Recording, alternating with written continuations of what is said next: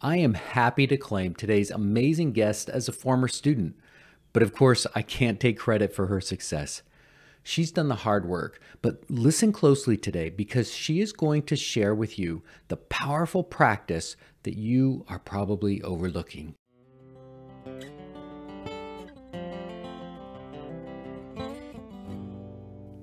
Hello, colleagues, and welcome to the Assistant Principal Podcast. I'm your host, Dr. Frederick Buskey. We're all on a leadership journey. Every day we have a chance to grow. Every day we have a chance to help others grow. My goal and the goal of this podcast is to help you grow into being a strategic leader. A leader who puts people before purpose, who solves problems instead of treating symptoms, and who understands the difference between progress and action. Through this podcast, my daily email, and virtual programs, I'm working to build a network of inspired and inspiring school leaders. Let's get started on today's adventure and this unique opportunity to learn to live and lead better.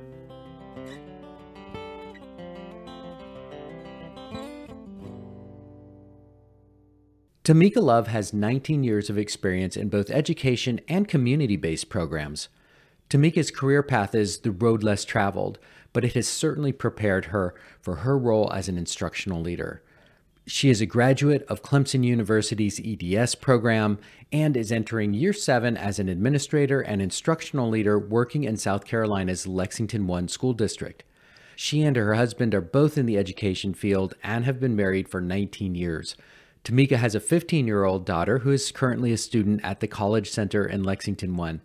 Tomeka believes in creating learning environments where all stakeholders feel a sense of belonging and are equipped with the proper resources to meet the needs of the whole child.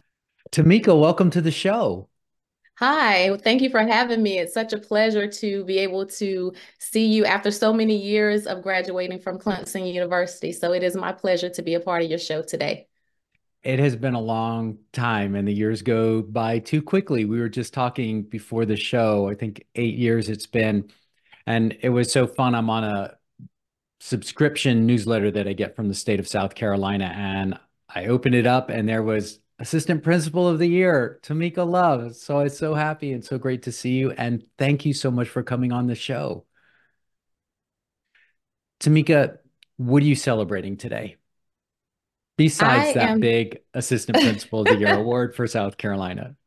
I am celebrating winter break. Our last day was officially December 15th. So I am celebrating the opportunity to relax, to reflect, and gear up for 2024. Okay, I just have to ask you, what does recharging look like for you? For me, it's spending time with my family. I have a 15 year old daughter who is in a sophomore at the College Center here in Lexington One. So she and I are having some mommy daughter time, and then also spending time with my husband. He too works in education, but um, he has the same time off to relax and reflect as well. So we just spending that time with family, and then for the holidays, we're gonna go and visit my parents. So that's relaxation for me. All right. That sounds like a good thing to be doing. Is there a story that would help listeners give them insight into why you're doing the work that you're doing? Absolutely. I will start with my elementary school experience. My um, first experience and love of learning uh, was sparked with my fourth grade teacher. Her name is Leela Caldwell, and she still serves in some capacity as one of my mentors. She was the teacher where you entered her learning environment and she made you feel like you were the only person in that classroom. And she created that sense of belonging. And with her um, leadership and support along my journey, although my path changed and I consider it as the road less traveled in education because I don't have the traditional path um, as most do. And, um, but I really believe that we are where we are supposed to be at the appointed time. And so with me, just to give you a little bit about my journey, I started my career with the Department of Juvenile Justice. I was a community specialist at the age of 22. And I spent about a year and a half with the Department of Juvenile Justice and also working part time as a mortgage loan specialist. And realized after having countless conversations with the children that I serve, their families, and even having partnerships with a lot of our local schools, that our students sometimes lost hope within the early years, K through eight. And so I wanted to make an impact not in the community sector, but to go back into the school sector. So I revisited my path. I'm returned um, to the school setting first as a school-based mental health counselor, and then doors began to open as I transitioned to school counselor. And then for 10 years, I worked alongside um, a principal, Marcy Enlow, who was also um, a Clemson graduate alumni, mm-hmm. and she did some work alongside you as well. But she was the instructional leader who really pushed me outside of my comfort area as a school counselor and required that I worked alongside teachers to have that classroom experience. And so, as I reflect on that journey where I am today, those moments really prepared me and were very impactful in my path, which I consider as the road less traveled. I love that diversity of experience and it can always present some challenges when you're switching areas and things like that. But I also think when we can bring experiences from other other venues, other jobs, and bring that to bear, it just helps us be able to take so many different perspectives. Absolutely. I use it daily on my job. Sometimes, you know, it, it comes secondhand for me, but I really realized that it was important for me to be on that journey, to have that background knowledge as a school-based mental health counselor, school counselor, and now as an instructional leader because it really makes a difference in how I lead teams, how I build capacity in adult learners. I really am very intentional in my conversations when I'm coaching teachers, when I'm supporting them, and even when I have to have hard conversations, I leverage on a lot of those tools that are in my tool belt that have evolved over time to help me to become an effective instructional leader. Can we dig into that a little bit more? Yes, absolutely. Right. So, so we can think about the things you didn't learn in principal school, despite having a wonderful teacher, but, but you, you developed some skills in the mental health area and and probably a couple of the other things you did as well. So what are some of the skills that you've brought from those other areas that have been particularly helpful as an assistant principal? I think one of the most important skills is active listening. I think oftentimes we listen to respond, but not listen to understand. And whether we're working with adults children, even their families, we have to understand that we all have a set of experiences that we bring into the learning environment. And before we can really push and teach the academic piece, we have to peel back those layers to determine um, what our students need, what the adults, learners that we're supporting um, instructionally, what they actually need before we can really do that hard work. And I think that goes right back to what you opened with with your mentor. And can you say her name again? Marcy Enlow. Mar for Marcy, but um did and you Leela Caldwell. Your, your yeah, Miss Caldwell. So and you talked about her having that presence. And, and it sounds did. like yeah, you're bringing that right back in. Absolutely. And so it's important also just to note, and when I talk with my teachers, that sometimes we don't realize the impact that we're making with our children. They listen and they're paying attention to everything that we say and how we treat them and how we make them feel. And it has a long lasting impact because here I am 30 years later and I can reflect on the impact that this one individual teacher in fourth grade made. And I use a lot of the things that you, she taught me as a student, as an adult in leading teams and working with others and making them feel that sense of belonging in our learning environments. I, I just want to hear more. Tell us more. So I'll give you just several of my experiences. I'll speak to first year Tomeka as an assistant principal because year seven as assistant principal of the year, having a lot of experiences has really shaped who I am as an instructional leader. So first year assistant principal Tomeka, I went to um, Orangeburg and I was working with kindergarten through eighth grade. I was the only assistant principal in my building and it was a, the principal as well. And so I really had to identify ways to leverage on the expertise in my building because I was one person with a huge task of becoming an instructional leader. And so there were a, learn a lot of learning curves along the way. But the one thing that was very helpful in, in me sustaining and really being able to make a difference was the listening to understand and also engaging in learning walks. I know um, one of my favorite resources is Street Data.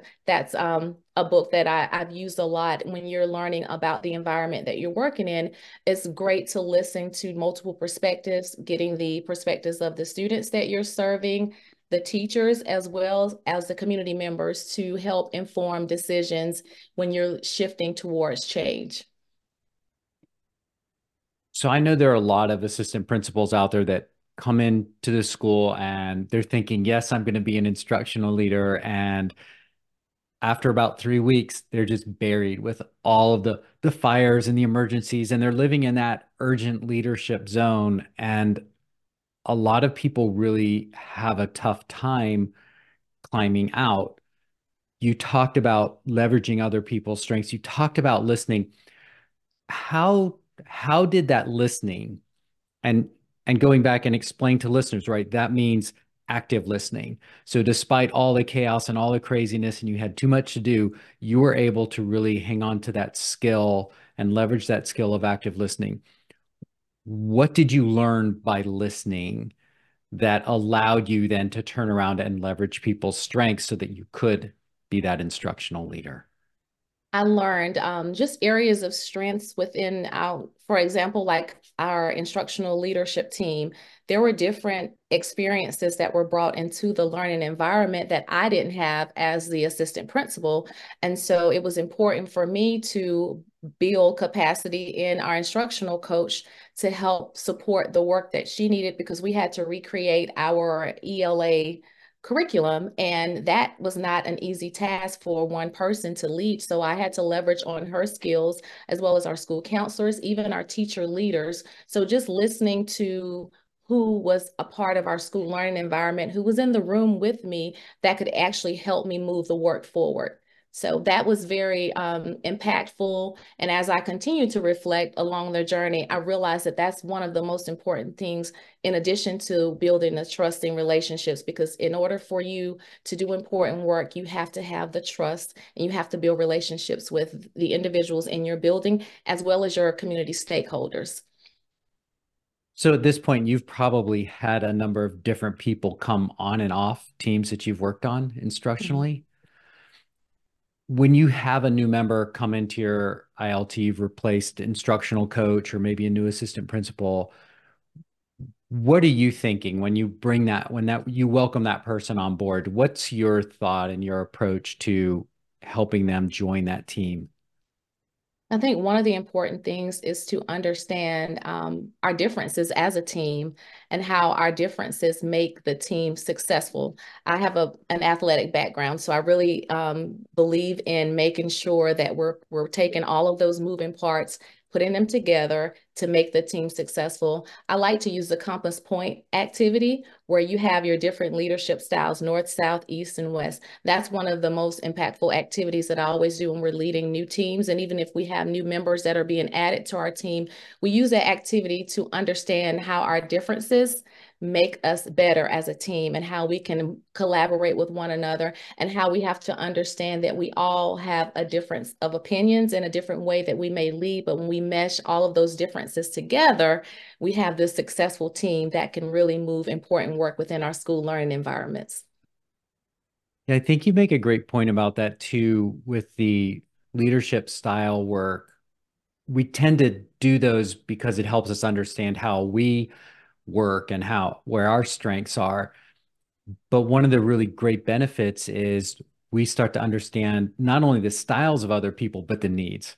Mm-hmm. So that we know there's that the direction that is going to need more detail. And I may not be that detail person. I don't worry about it. But when I know I've got people on my team that are in that compass point, then I know, okay, I have to slow down. I have to be better about making sure that we have those details. And I have to lean on those people to get help because that's what they're good at. Absolutely. So going back to your first year, first couple of years of being an assistant principal, is there anything that you can look back at now and you kind of chuckle and shake your head and say, "Oh, Tomeka, what were you thinking?" I um I think it was my first year in Lexington One. Yes. And so if you're thinking about most of my experiences were in smaller learning environments. So in Saluda, we had about 300 students, three through five. Orangeburg, even though it was K through eight, we had about 400 students max. And so now I'm transitioning to Lexington One, where we had about 867 students, 100 on staff. So you're looking at about a thousand people, whether it's adult or children that you're impacting. And um, I came in with all of these great ideas, which were amazing. And I was a part of a, a leadership team. There were two assistant principals at the time. And I was really used to being the only assistant principal. And so when I came into an environment where we were resource heavy in Lexington One, I had to learn how to be okay with having access to a ton of resources. I was still using spreadsheets that I used to crunch data and make, you know, informed decisions because I didn't have what we have in Lexington One, which is a district database. So I had to learn how to be okay with having more resources and not having to do a lot of the extra work. I had a lot of people that were able to do multiple things. So I look back now and I, I laugh about it um, because I just, that was just my experience. And I always remember that when we have new people on board in our district and they're coming from other places, I have to always remind everyone that, hey, they're coming with different skill sets. Some are coming from smaller districts that didn't have a lot of access and resources. So we have to understand how they lead and their background, you know, experiences. That's who shape, that's what shapes us who we who we are as individuals. So it was just a learning curve for me, something that most people may not experience or may not think about, but that was something that I had to really think through and had to really scale back and realize that I didn't have to be the one person, a one man band doing all of the work. I had a, a huge orchestra that was there to help and support me. So, what was the hardest part of that? Learning to use the different software and systems that were available, or having the trust to release some of the control? I think having the tr- trust to release some of the control because, you know, when you're in a situation where you're the only person and you're having to make all of the decisions, and then now you're going to a space where you have other people in multiple roles that will make decisions for you i had to let it you know do a gradual release it was hard for me but i once i released it it made my load a lot lighter and so I was able to really be able to go home and disconnect from the work. You know, there are moments where I could do certain things, but I was more in control of the work. When you're coming from a smaller district, sometimes you're having to take a lot of the work home because you don't have a lot of extra hands to um, tackle some of those hard tasks. So that's you went through the early period and then you made that adjustment. What's another point on your assistant principal journey that you see as being a, a, big pivot a, or a big leap forward for you? I think the work life balance was a huge um, pivot point for me. Again, you know, when you're in a smaller district, sometimes you have to, again, carry a lot of the load and it often spills over into the home environment. So having an opportunity to really understand the importance of separating work and home and really engaging in self-care. Um, having a background in school counseling i always talk to others about self-care but oftentimes we don't practice what we preach. So i had to learn to practice what i was preaching to everyone else and live it myself in order to really make more of an impact on the adults that i was serving. So that was huge for me, but I'm thankful that I actually had all of those experiences because now entering in year seven, I am more reflective. I have boundaries that I have set, and I think that's important. I talk to my teachers about that a lot, but I'm you continuously learn and grow. Each year you become better. You never will be 100% of who you want to be as an instructional leader, but each moment in the journey, you're going to learn, you're going to take away things, you're going to add things to your toolbox, and you just continuously seek opportunities to learn and grow so that you can pour into others. Can you talk to us more about those boundaries and how you've what you do to set those boundaries and and any other practices, I think, especially that that transition piece? Absolutely. Um, my calendar is something that I live by daily. I calendar and I prioritize because as an assistant principal, we all know that what we have on our schedule may not always you know evolve throughout the day but there are certain things that you have to hold true to in order to be effective in the role. So using a calendar to make sure i am prioritizing my day also um, having a cutoff period um, I, my day ends at four o'clock but oftentimes i may come home and say okay i'm going to devote 30 minutes or 45 minutes to something that i may not have had an opportunity to finish but i make sure I have a time constraint. I don't allow myself to continuously work long hours after the workday ends because you never have an opportunity to self-reflect and replenish for the next day. So if you don't have these practices in place, it will lead to burnout eventually. Okay, so I want to point out several things that to me just jump out as being awesome. The first that people that listen to me regularly, I hope what they heard you say with the calendar is you're not managing your time, you're managing your priorities. Absolutely. Right. And it is, there is a big difference. And I love that you're using that calendar and then building your schedule around that. Also, the idea of taking that, finding that quiet time to get something done, but to have that time limit is a really powerful practice. And you're doing several things there. One is you're finding that uninterrupted time. So you're not multitasking, so you can be way more productive. But then I love the idea of the time limit. I think it does two things. One, it it helps you stay pretty focused. I know when I set my timer for X amount of time to get something done, I'm I'm zeroed in. And then, like you say, it forces you to have that hard stop so that you can back up. The other thing you've said this a couple times, you've talked about reflection. So so tell the audience more about the role of reflection in your professional journey. I have a journal that I use, and um, I learned this from being a school counselor and even working in the community service agency. It helps you to release a lot of the conversations that may be heavy and a lot of the things that we tend to carry home. I just use a, a, journal and reflect on my day. I reflect on my conversations with adults, the children that I serve, as well as their families, because what's important to me is to make sure I leave each individual better than where I found them. And whether it's a tough conversation or not, I always leave with something positive that they can take away with them. Because for me, as a student, as an adult learner, I would like the same thing in return. So I try to, again, practice what I preach and make sure that I put that in practice. And so, what rituals do you have or habits for specifically for transitioning back into home after the job's over? Okay, so our day ends at 2.20 with, well, we have students um, dismissal at 2.20 and about 2.45, most of our students are picked up. So from three until four o'clock, if we don't have meetings, I have an hour to self-reflect. So I use that time to reflect on my day and that gives me closure before I leave and go home.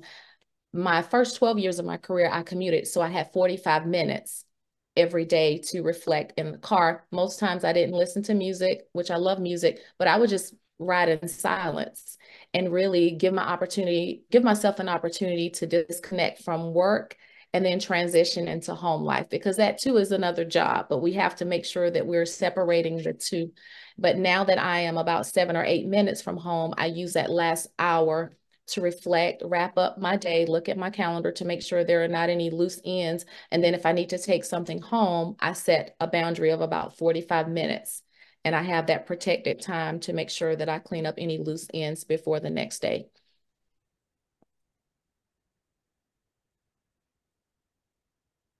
I'm pausing because I just think it's it's such powerful practice. And I talk to a lot of assistant principals and everybody has great intentions, but there are very few people that I've talked to that really have have built in the habits that you have about that self-reflection. And and it's just it's so important.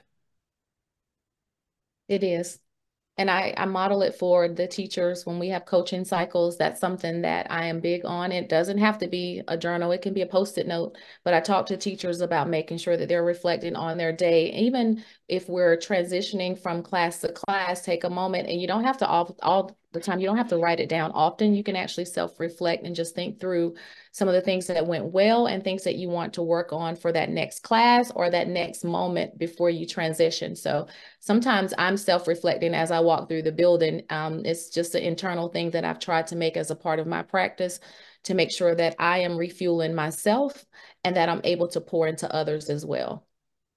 And you've talked a couple times and about how what you do with yourself, you bring that to your teachers. And I know it this is a tough year for people. I keep hearing that in schools. It's a hard year for teachers.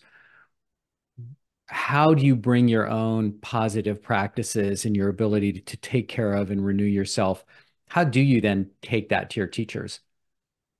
I'll give an example. We have learning walks and we're consistently in classrooms. And one of the things that I found to be very impactful when we go in and do announced observations or unannounced observations, I'll send an email or I'll leave a post-it note and it's all it's positive things because oftentimes you know teachers hear a lot of what's not going well they need to hear what's going well because when you pour into teachers and you build their capacity then they're more open to getting feedback and ways that they can grow. So I leave them what I call a grow and a glow, but I, I have more glows than grows. So I'll say things like, when I came into your classroom, I noticed Frederick was actively engaged in the learning environment. Here are some things that I thought went well. And then I just start reflecting on what I noticed in um, as far as their instructional practices.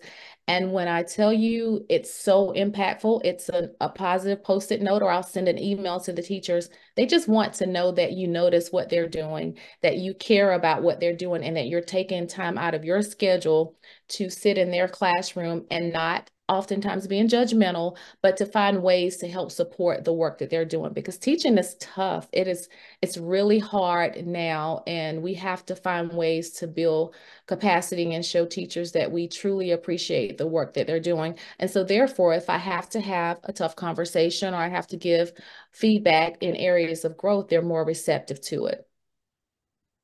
Yeah, Tomeka, I think we we get hung up sometimes on the idea that to help teachers, we need to be pointing out where they need to grow, as opposed to taking that different mindset of helping teachers is making sure we're letting them know what they're doing great and what's going well. That is helping teachers and asking the questions that get teachers to reflect on their own practice. That's the best form of coaching, right? Because you can tell me something and I can think, okay, yeah, I'll look at that. But when you're asking me questions to reflect on my own practice and I come to it, that's much more powerful. Absolutely. When coaching teachers, I spend less time talking and allow them to talk and self reflect. And that's very impactful because they don't want to, uh, you know, they want to hear from me um, in terms of areas of growth. But if you allow them to talk about what went well and what areas you think you would like to grow in, then that helps you become a better coach and a better cheerleader and champion for the teachers that you're serving. Yeah, and we we underestimate how valuable teachers find it to be able to share their practice and talk about their practice. And again, if we can leave that that piece behind of I don't have to tell you something you have to get better at. I can just listen to you and create that mm-hmm. space for you to talk about your own practice. I think we make assumptions that teachers get to do that, but in the busy days they don't. And and probably in PL, even in the PLCs, as if we're working as a team, we're not unpacking our practice with each other and we're certainly not saying oh i did a really good job. You know i had this kid and i asked him this question and i knew it was the perfect question. We're not going to say that to our peers. But if i can have that conversation with you and i know you want me to open up and talk about what's going well that's a unique opportunity Absolutely. And even with professional learning, one of the things that we started this year is called Voice and Choice Professional Learning, with our teachers. And um, we started the year, of course, we have a school-based work plan that really guides our work throughout the year. And then we identify at least two goals, an academic goal and a goal to build capacity with our students. But um, with that being said, of course, we have our traditional data dives, but at the beginning of the year, we surveyed our teachers and we had four or five areas that we were looking at in terms of professional learning and allowed them to identify which area they felt they needed the most support. And so that was the foundation of our professional learning this year. And it was very impactful because teachers felt like they were getting the professional learning that they needed. And then after the first quarter, we again gathered additional feedback to determine our next steps in professional learning. So what we found to be impactful is that we're allowing, allowing teachers to take charge and personalize their learning just as we personalize the learning for our students. So adult learning is the same as the learning that we provide for students. We have to get give feedback and we have to receive feedback in order to better support them as learners. So it's been very impactful and it's allowed me to grow as an instructional leader to realize that we don't always have to make the decisions for adults. We allow them to have charge and have a say in what they need and they're more open to the professional learning because it's it's after school and oftentimes we're all tired and we're all exhausted but when we feel like we're going to get something that we can take away and apply in our classroom learning environment we're more open to that conversation and to that professional learning and what are we telling teachers? I'm so excited. this is so awesome. What are we telling teachers when we do that, right? I trust you. Mm-hmm. You're a professional. I trust you to know where you want to grow. And I trust you to be thoughtful when you make suggestions, when you're telling us where you want to grow. I trust you. And I am your partner. I am your collaborator, collaborator. I am your support in helping you get to where you want to go. It is so powerful. It is. And you you said this is your first year doing that or your second year doing that? Well, on last year we started it um, midpoint of the school year, but once I transitioned to Red Bank, I, we started it at the beginning of the year. Okay. And um, it has made all the difference in our professional learning. And so even when we ended the break before Christmas break, we um, did another survey um, with our and it's with our grade level leaders because we're building capacity in the grade level leaders to lead the work in their teams. So it's really very um, it's just a great experience to really see the work evolve because you know sometimes as instructional leaders we think we have to lead everything but you don't. You leverage on the expertise in your building. And uh, what I always like to reference is as many hands make light work. So the more people you have on board, the lighter your load becomes as a leader. In making that transition, how has that impacted you as an instructional leadership team? And how how did the way you guys operate have to change when you started letting teachers lead that? Well, we as a leadership team, we started having conversations. Um, at the beginning of the year, we did a learning walk, and it was just um, just to gather low inference data, talk about you know things that we felt we needed to make sure that were a part of our practice, what what you know mirrored our vision and mission for the school year, and how we wanted to make sure that everyone was on board. Um, even though the school that I'm currently in, which is interesting, it was a school that my daughter attended, K five. So I was there as a parent and now as an instructional leader. So I knew firsthand about the, great things that were taking place. So um, just having a conversation with the leadership team about the importance of building capacity. I think oftentimes um, when we have great level leaders, we just allow them to disseminate information, but we don't actually build their capacity to lead because, you know, I think it's important that everyone has the capacity to lead, whether you're in a part of our custodial staff, you're a cafeteria workers, your instructional assistants, we're all leaders of children. And so it's important to make sure that we're building capacity and building that confidence in everyone in our building so that we can move the work forward. Well, that's so powerful. Tomeka, I know we have a lot of people listening that are first, second year assistant principals. We have people that are getting ready to try to start their first year next year. if you could give maybe two or three pieces of advice to help those new APs accelerate their journey mm-hmm. so that we can interview them on the show in a couple of years to be assistant principal of the year, what what would be those couple of things? I think I like to call it my three C's, which are very important to me. The first is communication. You have to make sure that you're effectively communicating and articulating what the vision and mission for your school is, your expectations, um, whether it's verbal communication, written communication. You can never communicate too, too much information. It's sometimes it's important to over communicate because we all have different learning styles and ways that we receive information. So communication, of course, is number one collaboration and building those relationships. The relationship piece will take you far in your career because when people trust you and trust the work that you're doing, you have more of a collaborative learning environment and people are more, you know, open to be a part of change. And then the last thing is consistency. You have to be consistent. Even when you have resilience, you have to stay consistent and really make sure that you're staying on the path that you have prepared for those that you're charged with the task of leading. So communication, collaboration, and that stems, you know, with the relationship piece as well, and being consistent in your work. Thank you so much. Okay. As we start to wrap this up, I want to ask what part of your own leadership are you still trying to get better at?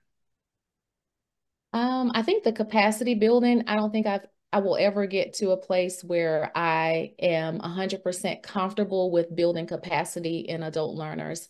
That's just something that I am continuously, um, I'm have mentors and I'm always seeking feedback and ways to grow as an instructional leader because, you know, we have new teachers, new experiences, new people that, you know, come into our learning environment where they're, um, they're first year teachers, veteran teachers or, you know, mid-career teachers, we always have um, things that we can learn as professionals. So one thing I um, am very, you know, is important to me is making sure that I'm engaging in ongoing professional learning and that I have coaching cycles and mentorships to make sure that I am putting my best foot forward when I work with adults.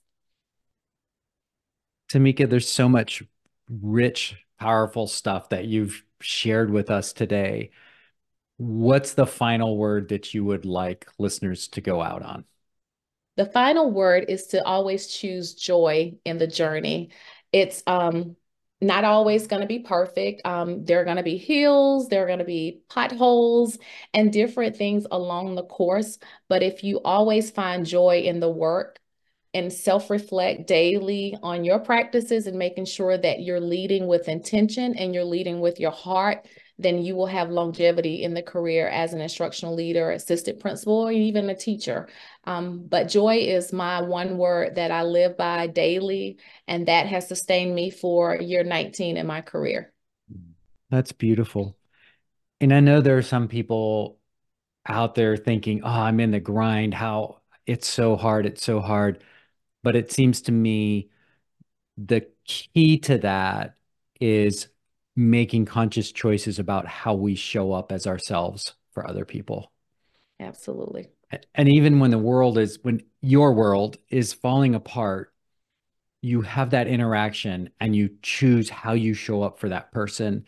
And I know I find consistently that I may be down, but when I force myself to show up as my best self for people, then I feel the joy, right? because Absolutely. it is that relationship. Absolutely. And so that's, I choose joy in, in every step of the journey. I choose joy because we're charged with the task of servant leadership. And so in those moments where things get tough, you have your lifelines. And so I do, you know, want to note that as well as assistant principals. It's always great to make sure you have a lifeline, you have mentors, you have other assistant principals that you lean on in those moments where you begin to second guess, you know, whether or not this is the path that you should continue to travel. But um, just making sure you're reaching out and continuously learning and growing, it will sustain you. I'm a true testament to that. It's 19 years and I can I can say that I am consistently excited each day that I get up and show up for the adults, the students, the parents and the community members that I have an opportunity to work alongside. Tomeka, thank you so much for coming in and sharing not just all your learning and your wisdom, but for bringing yourself to us and sharing today. Thank you so much. Thank you. It was such a great opportunity. Okay. Bye bye. Bye. That was great.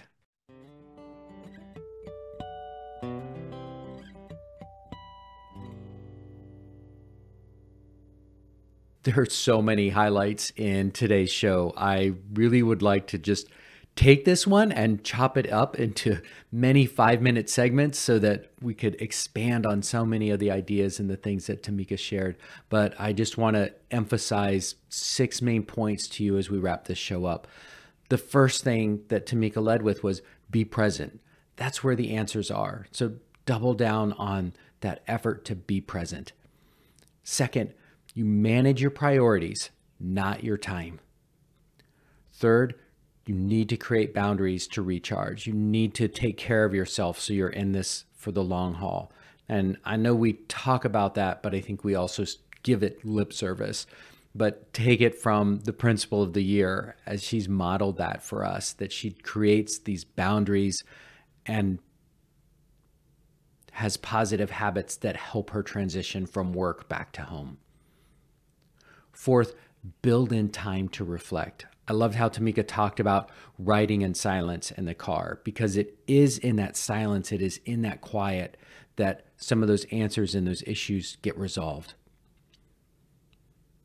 Another really cool thing that they're doing in Tomeka's building is they've built a system, a system that allows teachers opportunities to have agency over their growth.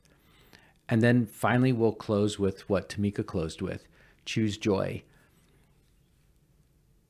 no matter how stressful and challenging things are, every time that you are with somebody, you have a choice for how you show up. You don't have to be fake. You don't have to pretend to be happy when you're not, but you can choose to bring your best self into every interaction. You can choose to bring joy to the person you're with. And what I've consistently found is even when I'm not feeling it inside, when I bring my best self to others, not only am I bringing joy to them, but inevitably I feel more joyful myself. So choose joy. All right, that's it for this show. Leadership is a journey, and thank you for choosing to walk some of this magical path with me. You can find links and all sorts of stuff in the show notes, including my website, frederickbuskey.com. I love hearing from you, so consider emailing me at frederick at frederickbuskey.com or connecting with me on LinkedIn. Please remember to subscribe, rate, and review the podcast. Have a great rest of the week, be present for others, and more importantly, take time to reflect and recover so you can continue to live and lead better. Cheers.